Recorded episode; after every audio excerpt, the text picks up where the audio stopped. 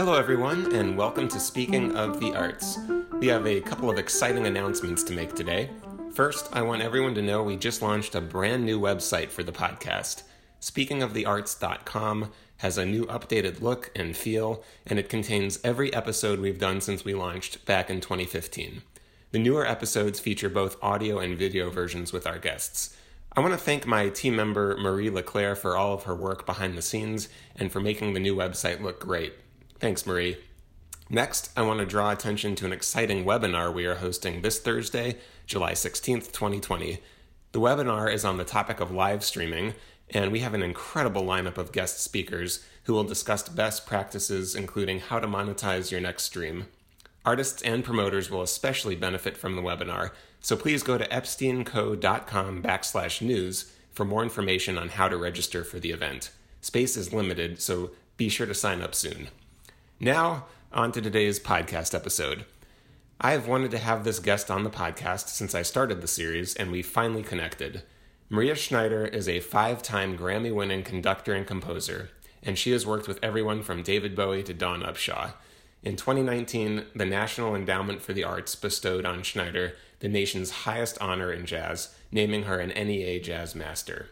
Recently, the National Recording Registry inducted her Grammy winning album Concert in the Garden into the registry, and she was also given the distinction of being elected into the 2020 Aca- American Academy of Arts and Sciences.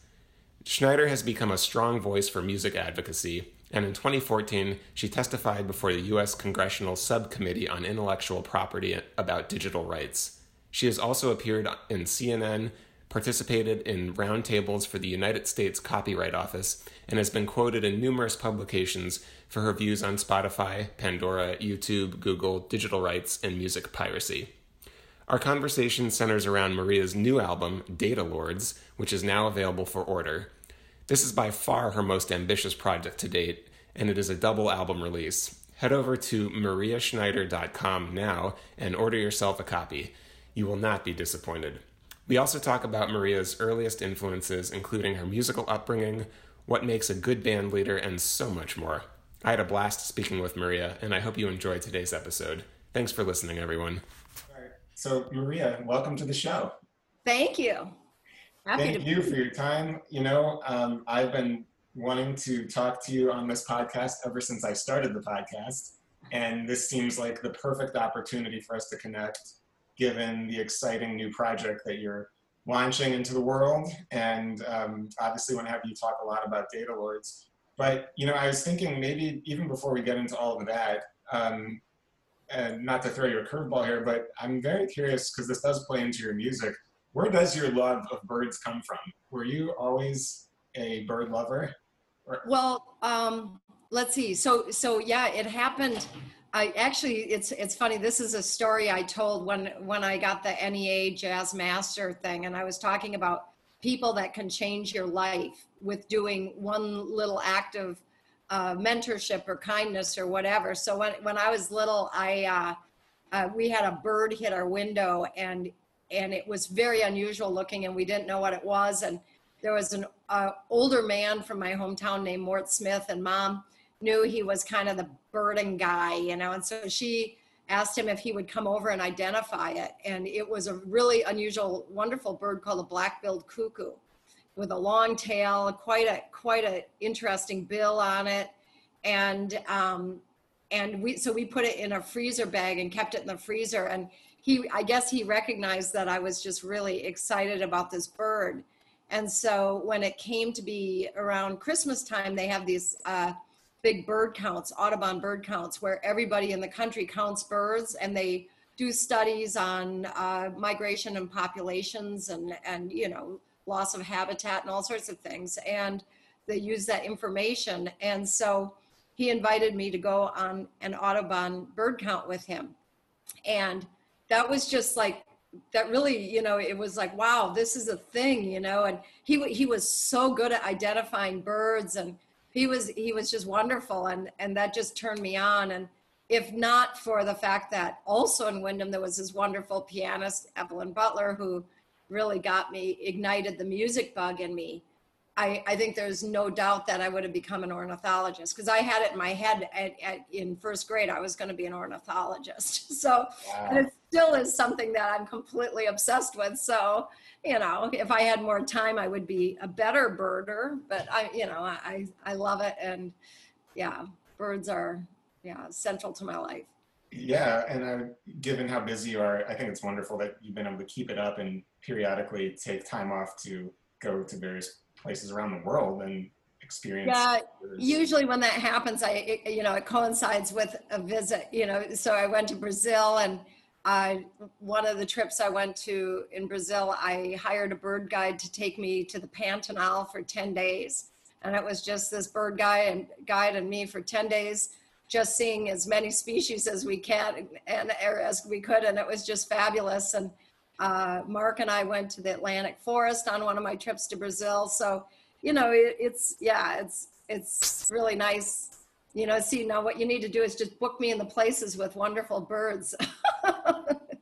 good point. And then now with social distancing, being outside might be the only option for a while. Yes, yeah, yes, exactly. That's that's true. Yeah, outdoor outdoor concerts. People yeah. will know it, I'm I'm I'm an easy target for gigs if they're it's in an interesting birding place.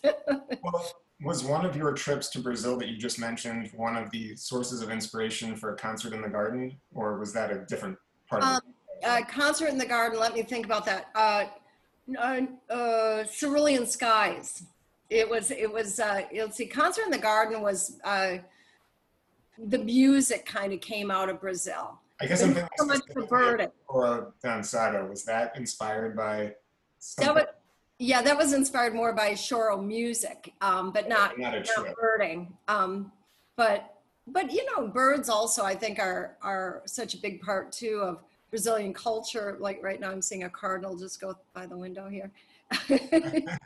Anyway, um, yeah, Brazilian music is has been a huge influence on me. But then, you know, birds are that aside, and maybe maybe birds play into the sensibility of Brazilian music. I mean, certainly Jobim, uh, Antonio Carlos Jobim, mm-hmm. was a great birder. I mean, there's there's quite a history of people like that. Messiaen, you know, was a fantastic uh, birder, ornithologist. You know, so yeah, I yeah, I, th- I think that uh, birds with the songs and their songs and and just their beauty, you know, it can't help but inspire an artist of any kind. I think it's really clear in your writing that it's been a big part of it. Um, okay, before we get into Data Lords, you've, I've heard you in previous interviews talk about your piano teacher, Evelyn. Mm-hmm. What do you think about her made her so great in, in, in terms of really steering you in the right direction? Like, was there anything about her that just, as you've had so much experience now as an educator, that you think, oh, she really um, was good at that? Well, it was that when she performed, and she was a great performer, when she performed, her personality came out in the music and just grabbed you. It was just the joy of making music, the that you know how it is i mean you you look for artists and you're looking for artists that when they play something grabs you something beyond being a good musician but there's something something extraordinary and she had that that thing that just made everybody want to be a part of it. it it was just alive and joyful and full of humor and fun and dance and spirit and and she was she then technically she was just unbelievable she was like you know, in that direction of Art Tatum. You know, she was from Chicago. And uh, actually, I was just talking a lot to uh, Gene Paul, who's been mastering my record, and he's the son of Les Paul. Um, and he was talking about his father, uh, uh you know, uh, being in Chicago for so many years. And I realized that it was, and he worked, I think, on the Jackie Gleason show. And I realized that w- those were the same years that Mrs. Butler was in Chicago. And Chicago was an amazing scene back then. Um, and so, you know, she only moved to my hometown because of dire circumstances where her husband and son both died, and her only living family was her daughter who had married a chiropractor in Windom. So it must have been quite a blow for her to, I mean, she must have been really devastated to leave what she had in Chicago to come to Windom, you know? So I think, so I think when pretty early on after she got there, there, my parents had a party at the house. I heard her. I was like, that's it. I want to be Mrs. Butler. My hair was super red then. Hers was super red.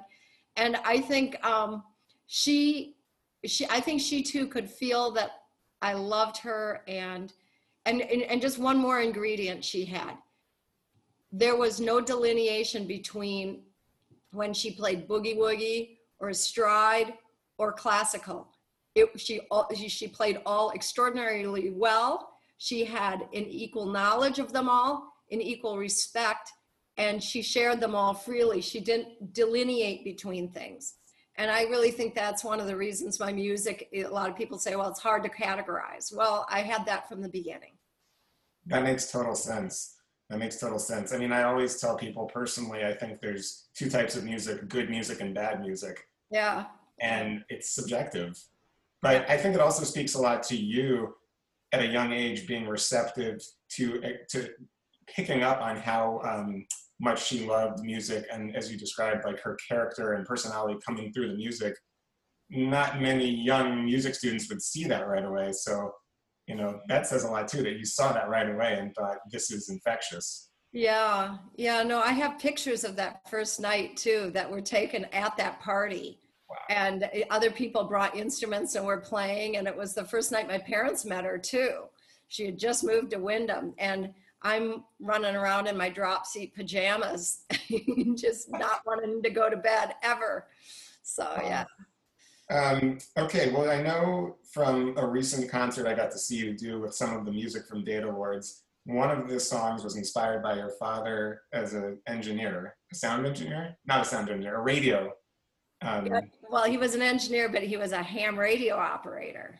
So I, I want to have you talk about that, but but my short question is so he was a ham radio operator. Was your mom a musician? Um, uh, mom played piano. Mom actually was quite good at playing Chopin, and and mom was good. She she actually was a good pianist. Yeah. So the, my question is just where do you think your musicianship, love of music, all things music, kind of comes from? Oh, um, I well, mom was playing music a lot around the house. She had a lot of classical records she had some old kind of jazz, but not a lot. Okay. Um, uh, and they had a lot of world music. They they she had some music from Peru and from Brazil. You know, some old albums. You know, of, that were more like folk, almost world that she picked up when they went to when they went to South America on their honeymoon. Okay. Um, yeah, but my dad, you know, he's an engineer. He was he invented a lot. You know, he has a lot of patents and things like that. and I think that um, it's a similar mind. I, I, you know, I always thought that my dad, because he didn't do music, he had a good voice, but you know, he sounded great singing "Holy, Holy, Holy" in church. But you know, he didn't really know music, and my mom played piano quite well. But it was years later when uh, I first made my album Evanescence, and I played my dad the cut Evanescence, and I played it for my parents. And my mother's response would usually be something, she always wished I was writing things that more people could sing in a shower. But my dad immediately hooked into the rhythm and the incessant rhythm and of, of the, you know, it was this kind of Tony Williams beat that was going on in that. And dad clued into that and the connection and the motivicness of that in aspects of the writing. And I thought, wow. Um, so there's so, so he had an ear for it. He clearly had an ear. He had an ear and a mind for it, and it, it made me think that it really is about mathematical stuff. Mom is much more into history, story. Dad was more into math, geometry, relationships. He was just really brilliant that way. So, and I think that is music is largely about that. And so it was that was a, a wake up moment for like what kind of mind does music come from and i i think it comes from a lot from that kind of a brain and that kind of thinking. That's really interesting. Um, yeah. So because i was just kind of curious you know um, it sounds like just between the two of them that was a that had a big enough influence on you and the exposure you received through your mom's music and listening to it kind of fueled the fire so to speak. Yeah, and also, you know, mom, I mean, okay, we're talking Windom is so small, you know, small town and there's not a lot of influence there, but mom always had instruments around and she had played a little violin when she was young. So at some point she got a violin and we were all teaching ourselves from the Suzuki method. And um, she bought a, a drum, a snare drum and some brushes and a cymbal and some sticks. And we took some lessons with somebody that lived in town and, and we had a whole basket full of percussion instruments and you know, so we would have little jam sessions. You know, my mom would be on the drums, touch, touch. Well, I would play something, you know, on the on the piano, some old Jada or something like that. You know, so it's like the level was super super low, but you know, it doesn't matter. It's like if you have the love for it, you know, and the wish for it, and then you have along the way the right guideposts and you're listening to the right things. I don't think that matters, you know. Right it's about the spirit that's behind it, I think. Well, as a new parent, I'm just so fascinated by what scenarios, or more, I, I should say, what environment we can create for our daughter, um, because she's really interested in everything right now as a 20 year old. You know what I would say? The and I actually I talk about this in my liner notes. The environment of blank slates. I feel like so many toys and things these days tell you how to build them, tell you how to do them, how, to put it together. We had boxes full of paper and paints and scissors and we'd go out and find rocks and use a old you know like a, a like a paper carton you know that's some you know like things that fruits are in and stuff mm. and we would use those and make paper frames and get glue and use yarn and make a lion out of some rocks and make these little you know sculptural thing. I mean, we had so much fun just making stuff. And to me, that's the creative mind where wherever she goes, it develops the sense of creativity, play, the ability to make something from nothing, the joy of, of experiencing your own mind and your own creativity as opposed to, you know, the accomplishment of putting something together like somebody told you to. I think there's a big difference. So, I mean, that I know that was a big part of my childhood from both my parents.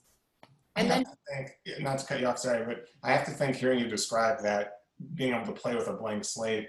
Is there a fair comparison to how you compose and think about composing and not worrying about? Um, do you understand what I'm trying to say? A blank sheet of paper, music sheet, right?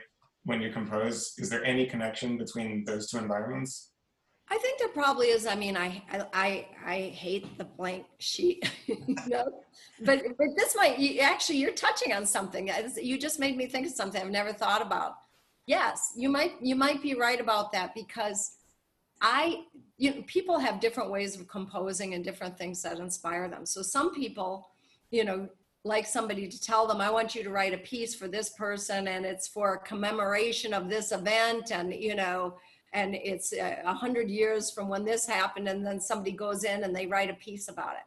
I can't stand that. I don't work that way.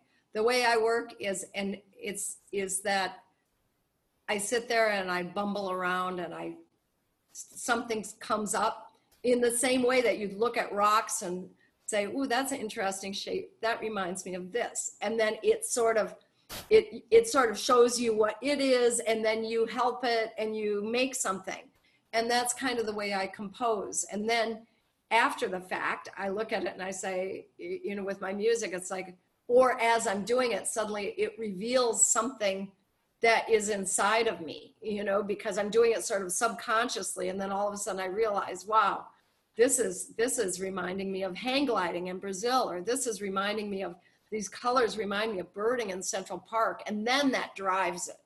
But the initial thing is playing, experimentation, um, discovery, a, a, mind of anything can happen.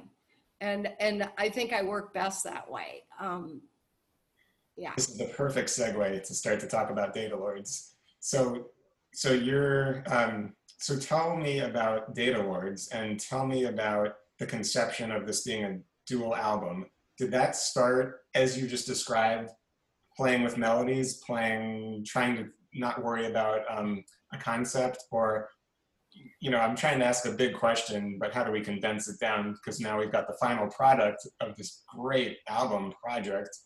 But where did it start from? And well, it it started again, you know, like we were just saying, from a place of not being conscious of what was going on, and I think the first piece. I'm not sure if the first. I have to look at the dates. It was Data Lords and Bluebird. You know, like um, uh, I wrote them around the same time. Uh, actually, yes. I think Data Lords literally uh, uh, premiered a few days before Bluebird. and they were so different, these pieces. And right. Bluebird sort of was the pre-working with David Bowie Maria. You know, the, it was sort of beautiful and sort of natureful and and and whimsical and whatever. And something about working with David had kind of brought out the the beast in me and you know because of my older music that he was attracted to and and I started writing and I felt as I was writing this piece that was coming out of that place it reminded me of this um, inundation with data uh, big by big data companies this kind of everybody wanting your attention you know everybody grabbing trying to get a piece of you you know to build their ai or to build their money or their their growth or whatever it it may be. It's just this feeling of just constantly being used and all going to the end to make something that's more intelligent than we are that many scientists are warning is going to spin out of control and could easily turn on us and destroy us. Um, and so as I was writing the piece, I kind of let it go to that sort of, you know, that apocalyptic ending, you know, and, and it was kind of interesting that it was for the Library of Congress, you know, that, um, you know, it deals with uh, lots of copyright issues and, and things like that. And so anyway, I, you know, I wrote that piece and then I just started, it's kind of like it, it opened this wound that's already in me, this frustration about music and rights and what's happened to our profession in, in terms of financing our recordings and the usury of creative works by uh, big data companies and, and kind of unleashing, you know, making it possible for everybody to think somehow that it's okay to get all of that for free. And so all the things that go under that umbrella, and there's a lot of them now, mm-hmm. started coming out in the music. But at the same, by the same token, I was still like, you can see that bird scope in the back. I'm still birding and doing other things, you know, that were bringing out the the beautiful stuff, you know, the stuff where I shut it all down and I go into that mindset that we were talking about with your daughter of, you know, just being in nature and looking at clouds and saying that shape looks like that you know or just whatever it is just just meditating on the sky or on the water or rocks or nature and poetry and and just reconnecting to that inner part of yourself. And so i started ending up with this very uh, divergent what would you say bifurcated uh, polarized set two sets of music and and so one night, so there's a wonderful guy, um, Justin Freed, and he's been a participant in my records from very early on. And we've become very close friends. And he came to the Jazz Standard. He lives in Boston, and he was at the Standard. And I, you know, we played a set, and, and he said, You have to record this music. And I said, I don't know how to record this music. It's so polarized, you know, it's like, it doesn't doesn't make an album. And he said, well, make two albums. And I was like, oh my God, I can't make two albums. But then I got thinking about it and I started analyzing what was happening in the in my music that I wasn't conscious of. And I realized it is the inundation of the big data of the data, big data companies through the internet and all, and then the uh, consciously trying to pull away from it and reconnect to all those other things art nature literature everything. And that that was present in that other music. So so then then i consciously filled in the pieces. I wrote sputnik um, i wrote a piece called look up for for the other side. And I, I realized this is two albums and this is a story and this is this is what so many of us are dealing with. This thing of getting lost in this world that's making us addicted and telling us what to do and affecting our mind, affecting our politics, affecting our democracies, affecting our our um, even the wiring in our brain and the wiring in in children's brains. You know that um, it's it's pretty scary stuff. So anyway, that's that's how it happened, and you know, so yeah, what is it? You know, the art sort of reveals what's going on in one's life without somebody even being aware of it. Yeah. Well, you know, listening to the album a few times through now, I have to hope that people will cite, and when I say album, I mean both of the discs, people yeah. will cite this as one of the reasons why they have gone back to listening to albums in their entirety. yes, yeah. because um, it's hard to describe, but you can't listen to this work, Data Lords, both albums, without listening to both albums, without listening to the whole thing through. And Do you really, think so? Because I was, I, yeah, I, I don't know, because I thought, wow, this is a tough, this is a tall order. You know, people might need to, you know, listen to one piece and take a nap, and then. Well, and then I, think, I think knowing the narrative that it is about this duality um, it kind of begs to be listened to through all the way through. And I, you know, whether that means a, a track now and a track this afternoon, but I mean, like really trying to understand how you put it together. Um, that's one of my, that was one of my first takeaways when I got to hear it in its entirety was thinking, wow, this, this, uh, I hope this is the reason why people start listening to music all the way through again. I hope people do. I mean, I'll tell you, I've spent just such an inordinate, inordinate amount of time trying to get relative volumes and make things sound good in a sequence and everything. And and you know people keep saying oh nobody listens to music that way anymore. And i'm like oh god that's so depressing. But maybe it is the case. I don't know. I mean i i certainly uh, do hope another thing is a lot of people don't listen, read liner notes anymore because right. people are so used to the streaming culture. And to me, the liner notes are just essential on this album.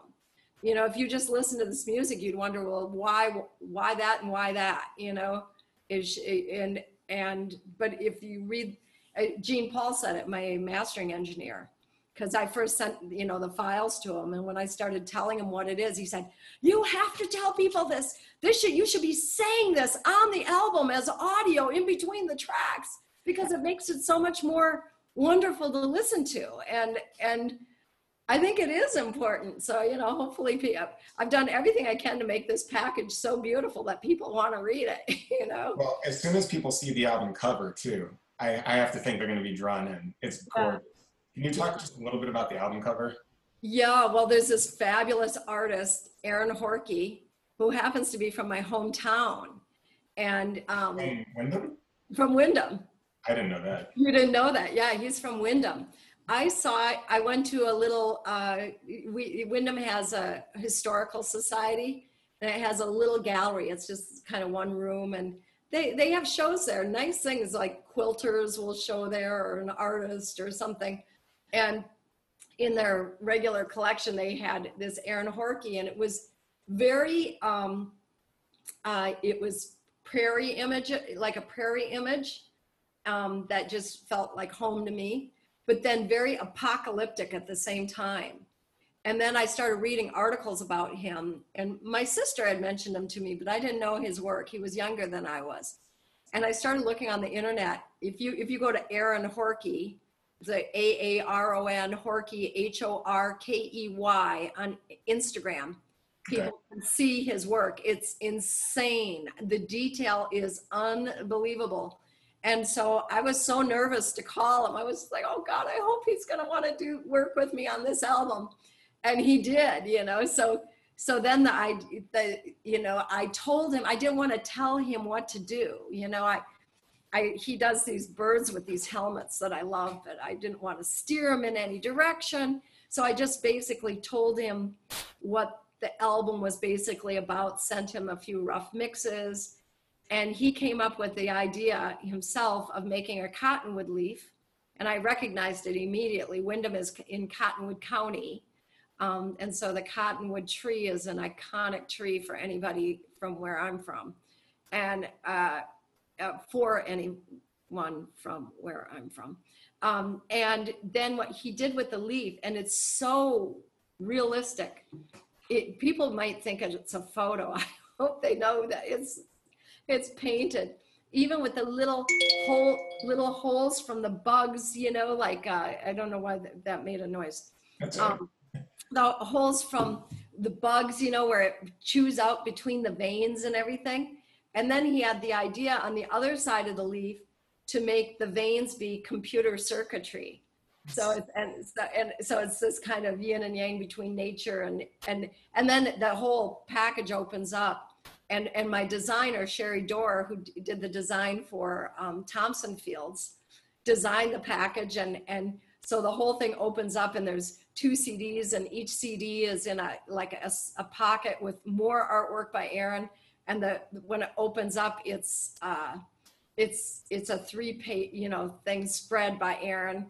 And then there's a die cut in the center, and then the book opens up, and that's got something else, and it's it's beautiful. And then the photography is all by Briene Lermitte, and she did all the photography in the Thompson Fields. She came to Windom with me for those beautiful photos, and so she came and this time we recorded or we photographed the recording session. So I have just fabulous pictures of the guys in the band, and it's yeah, it's it's pretty nice. Oh wow! I mean, when I first saw the album cover, and I've only seen a picture of it on my computer, I thought I was looking at something that was 3D. Like I thought um, there was depth to it, right? But it's Yeah. really not. And it is going to be, it is going to be. I mean, I haven't seen it yet or felt it, you know, but it's going to be, uh, you know, the the the real side of the or the the side of the leaf without the circuitry will be pushed out, you know, with uh, Oh, like uh, debossed, right. and then cir- the gold circuitry is embossed, and then the data lords is black embossed, black on black, which is a really nice look, and it's it's it's pretty cool. Yeah, that's awesome. So where can people listening go to order the album now? Because we're Uh, doing my, this. my website is the best place, just mariaschneider.com. And yeah, they can, you know, you can pre-order it and, or, and then once it's out. And then the really uh, cool thing that I love also about Artist Share is not just selling directly to people, but we do documentation of projects. So these projects have been videoed for years by Marie Leclerc and um, everything from commissions I've done to past recordings. So whenever anybody buys a recording, they get access when they log in to all this other stuff. And like for this album, we're giving everybody who buys the album, uh, even if you buy the CD, you're also going to get high res downloads, which are extraordinary. I, I'm, I've, I'm, I've become suddenly woke to the idea of high resolution downloads, 96 uh, resolution as opposed to um, 44.1, which a CD is. It's like a whole nother universe. It feels like it's me standing in front of the band.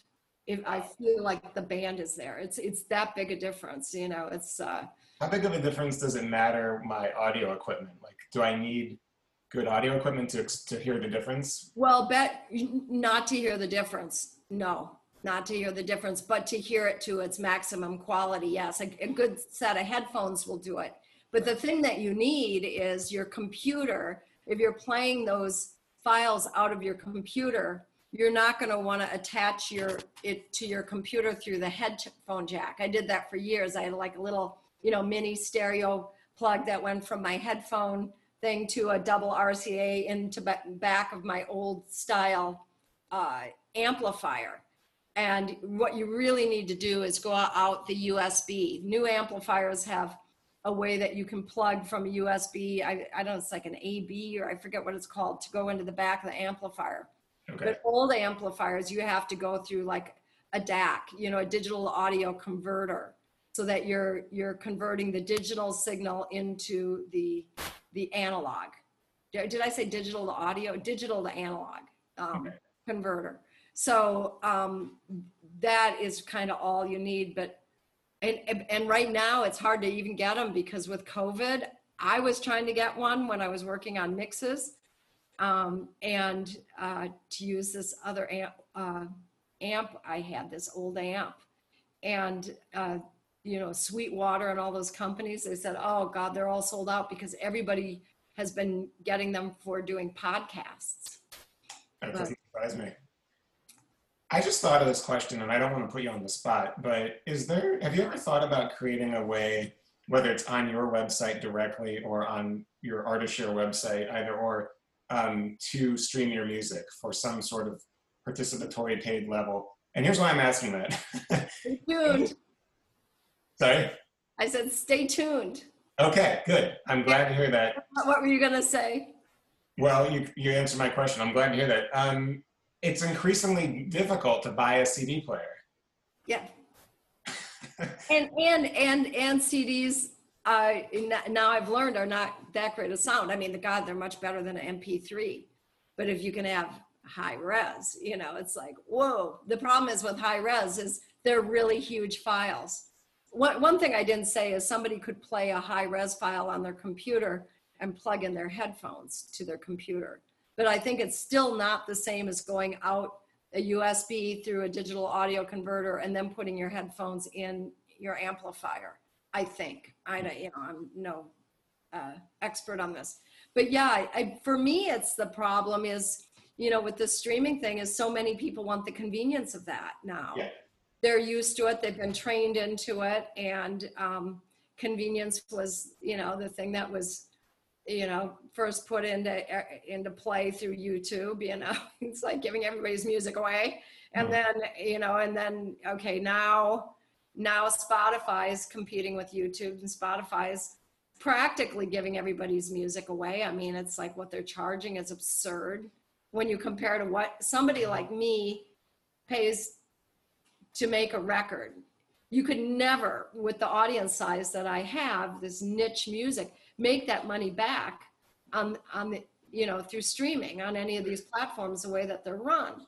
And so i have to sell my music directly. I have to preserve my marketplace. Otherwise i'm out of business. I can't continue to throw hundreds of thousands of dollars into making records. Mm-hmm. but but the streaming is if people want that convenience of streaming. So so all i would say is stay tuned working on solutions well, and I'm only also bringing that up for, I know it'll open up the audience.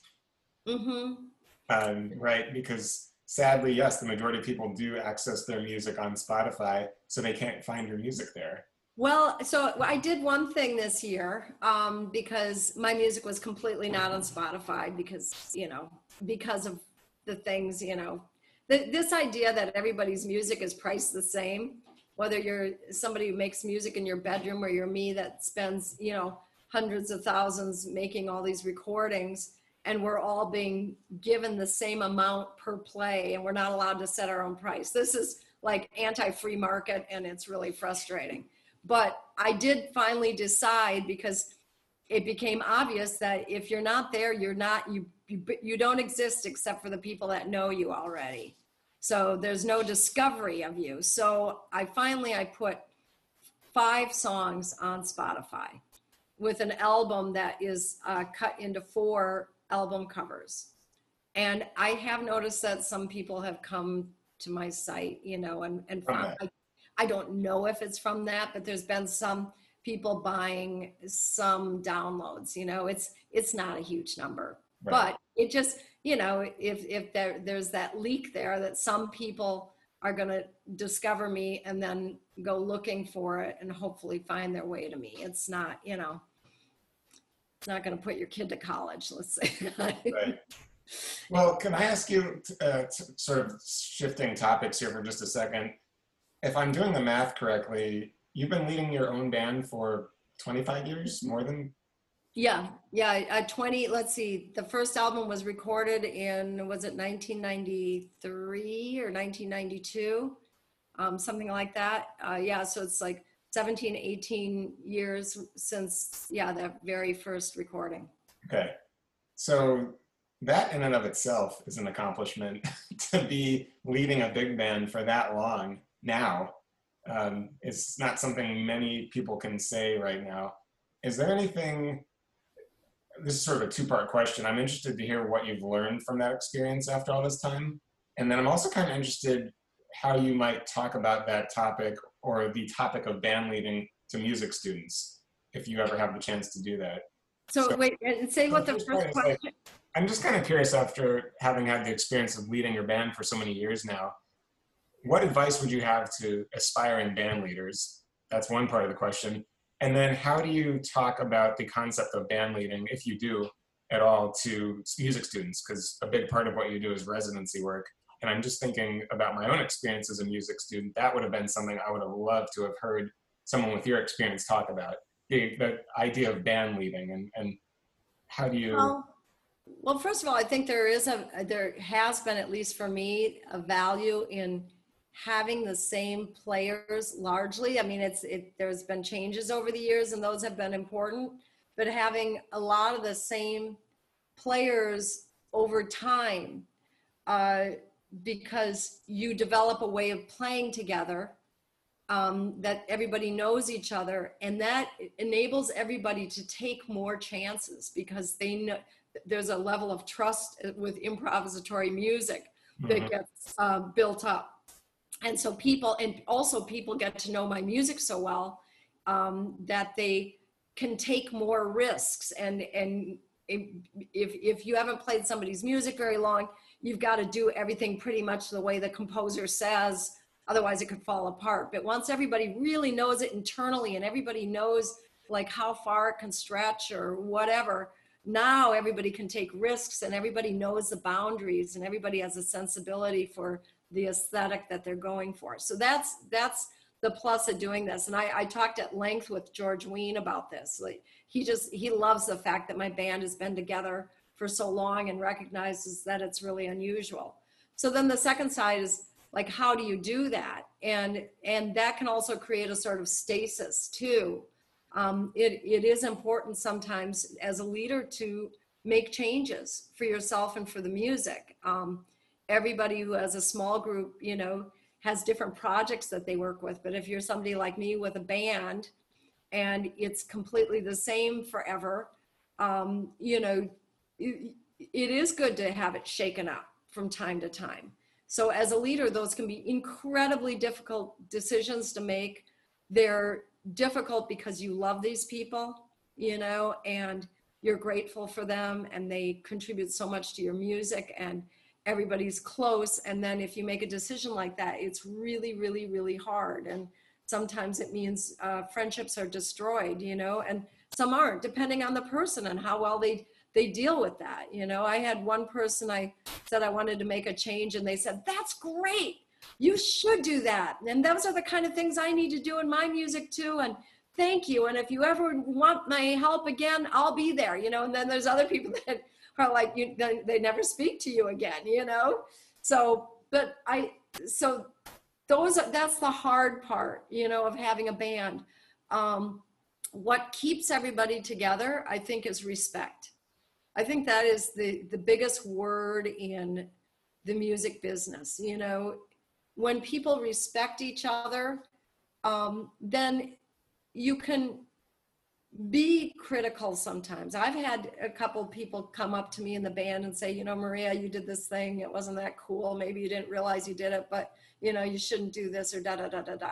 You know i i really appreciate when somebody comes to me with something like that and tells it to me with respect and with kindness you know as opposed to somebody letting it you know get to a certain point and they just blow up at you you know? And so there's a um there's a huge part of this that's about just people skills and dealing with people. And and Yeah. i know i'm I, and i'm sure i've made mistakes. Um, i've done my best. I know that um, you know if i look at the long list of people who have played my music some on a steady basis some for a few years some for a few gigs you know wow it's it's just an amazing list of people and i'm grateful to them. But um yeah leading a band being a leader knowing when to lead and knowing when to give uh, some free reign to everybody too is really important. If you're like a control freak over every aspect of the music um, you don't allow them to bring to the music what what you're they're there for as jazz musicians you know? So i've given a little bit more freedom to musicians over the years and I even have one thing I, I did with this album is I had a few little um, kind of workshops where I'd have a few musicians come and we would just play and experiment and throw out ideas and try things just to expand my palette of, of things that I might not otherwise get to with 18 people sitting there at a rehearsal. And that, that was really fun. So, well, it's interesting that you mention the importance of being together for a while lends itself to being able to take risks. The music on Data Lord, specifically the music that you wrote that deals with technology and everything, it's risky sounding, it's dangerous, it's edgy, it's like, and so the few times I've had a chance to see it live, I get that. Like I get that sense that the that your band um, there's a mutual level of respect from the years they've had together that's coming together to play this new music, knowing uh, we're not really sure what's going to happen, right? Like I'm thinking specifically about the um, composition you wrote that has Morse code, because just watching you direct the band, you're holding up signs for that piece. Yeah. And I'm trying to imagine the musicians um, playing the music. There's a huge level of trust, not just with you as my band leader, but um, I, you know, I'm trusting that you know where you are in this piece of music. so this, this piece, it's really interesting that you bring that one up because this is a piece I, you know, that the idea for it actually came from an artist share participant who saw a picture of my home and saw there were ham radio towers and said, you should write a piece with Morse code. Morse code was the first binary language that preceded ones and zeros. It's longs and shorts. And I was like, oh my God, that's brilliant, you know? and and I was around Morse code as a kid because of my dad, um, and so I had it in my head. I wanted to do that. I had three rehearsals. I pay everybody pretty well for each of those rehearsals. It's thousands of dollars to do. You know, it's more than two thousand dollars to rehearse. It's about three thousand dollars to rehearse my band, and I had three rehearsals trying different versions of that and failing I feel, felt like I failed. I didn't like it. It didn't speak to me. And I finally, I was ready to give up. And then this summer I did a gig. Do you remember when I worked with the Ronnie Scott's band? Yeah. In London in, in July. So I pull up to the hotel and the hotel was called CQ. wow. And when I saw it, and, and when I saw it was called CQ, I'm like, okay, I'm not giving up because I was ready to start over and co- try to come up with something else, you know. And so I played around with different ideas. And, but the thing I will say is that I was so appreciative because the guys in the band, they didn't get like, oh, what is this thing? Or, you know, they were all maria we know you. You're going to figure it out. You're going to you're going to come up with something. It's going to be great. You know they and i was just like oh man don't say that. It's not going to be great. You know i was but i i finally came up with something i really really like and it's very unusual and it's it is risky and the only way we could stay together in the end was for me to hold up you know in, instead of telling them okay we're here we're here i literally had to hold up the letter a you know and then you know because there's these rehearsal uh, letters on on the uh, different bars so i was just holding up letters and that's how we recorded it and that's if we ever play it in Carnegie Hall, I'll be holding up rehearsal letters in Carnegie Hall because it's the only way to play this piece. And um, it, you know, it all finally, you know, came together. But yeah, it, it took, you know, thank God I, am with musicians that as they're playing something, it might not be, and I experimented, oh my God, in those rehearsals, we tried crazy things and everybody went for it with full commitment you know? They tried every idea. They didn't poo-poo it none of it. And you know and so it was really i'm really lucky to have that because not every idea is going to be good um, you know not many ideas are going to be good but if you don't have again and this is about even just being a musician playing in somebody's group if you don't give them the respect to um, to be able to fail, right? Then you miss that opportunity for that one maybe great idea that you could be a part of, you know? So I, I, I really, really um, appreciate them. And just one more thing on this topic of risk. This record is largely risky because of Bowie.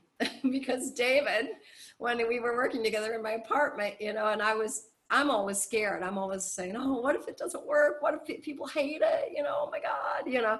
And David was like, oh my God. And he said, forget that. He said, if the plane goes down, the great thing about music is everyone walks away. And so, so I was thinking, yeah, you know what? You know, so everybody, everybody you know if if it, if it isn't good what what does it matter nothing ventured nothing gained yeah. so this album does have its share, fair share of risk. did he tell did david tell you what some of your earlier works were that influenced him that steered him towards your music did you ever have that conversation that, oh yes yeah that early on the first time we met yeah he said uh, he really liked uh, uh, don't be or not don't be evil sorry that's on the new album uh, dance you monster to my soft song and Wyrgly those, especially those two pieces. I mean, he was a big fan of the band, but he liked that intense stuff, you know, that kind of edgy, dark um, stuff. Not really surprising. Yeah, that makes sense. wow. Well, I'm so glad you told some of those stories behind the, uh, you know, behind the music, so to speak. Um, I'm conscious of your time. I'm grateful for your time. Is there anything else we should talk about the album that we haven't covered? Let me think. Uh, if I can think of anything about that, just maybe just the players. You know, I I really do my best to try to uh, write things that bring something special out of those players that that highlight things that I love about them. You know, and there are just so many great solos. I mean, this album has a lot of uh, Ben Monder things, not just when he solos, but it, it just the things he plays uh, you know, behind people and alongside people. Um, it's the, the on CQ. There's a Donny McCaslin solo where it's just a trio with guitar, Jonathan Blake on drums, and and Donny, and they're free to play whatever they want. They just have to get from point A to point B, you know, with with, with seamlessness. Mm-hmm. And in between, they can go anywhere. And um, the listening and the level of, of creativity and, and, and connection between them is amazing. Um, Marshall Gilkes is featured on, on Look Up. He has so much agility and, and this beautiful sound. And he just, oh my God. That, um, that might be one of my favorite pieces, by the way, on the whole project. Look Up. Look Up, yeah. He, and he's just spectacular on it. Um, uh, Ryan Keberle has a trombone solo on Don't Be Evil that is just brilliant, you know, and he plays almost like these almost, uh, da, da, da, da uh, how do you call it? What's that kind of call to, uh, it's like a, oh, what do they call it? Like in a battlefield when there's a bugle call, kind of. It almost oh, almost like the trap sound. Battle call, battle cry, kind of. Right. What was that? Well, I was thinking of traps, but that's not what you're thinking of. Well, taps is in the piece. I wrote taps into the piece. Oh, okay. But, but, but it's is it revelry or something? It's almost like that. You know, it's got that kind of aspect. It's just very very intense. And then Steve Wilson on Stone Song, that is just what he does on that is incredible. And then it's not just him; it's the interaction between him and Gary Versace on accordion and Frank on piano and Jay on bass and again Jonathan Blake and just the way they communicate. So, you know, this album just has the brilliance of the performance um, that is, you know, is just impossible not to recognize. Just so many great, great solos. Um, yeah. Greg Gisbert on, on CQ with his electronics. Greg, who didn't for years even have a computer, is suddenly playing electronic trumpet, and it's really great. So That's awesome. Yeah so anyway, it's it's fun. I hope people will enjoy it. Well, I would say I wish we could end this by telling people when they can see the band immediately. Oh God, isn't that? I just pray to God November can happen, but I I will see. You know. Yeah.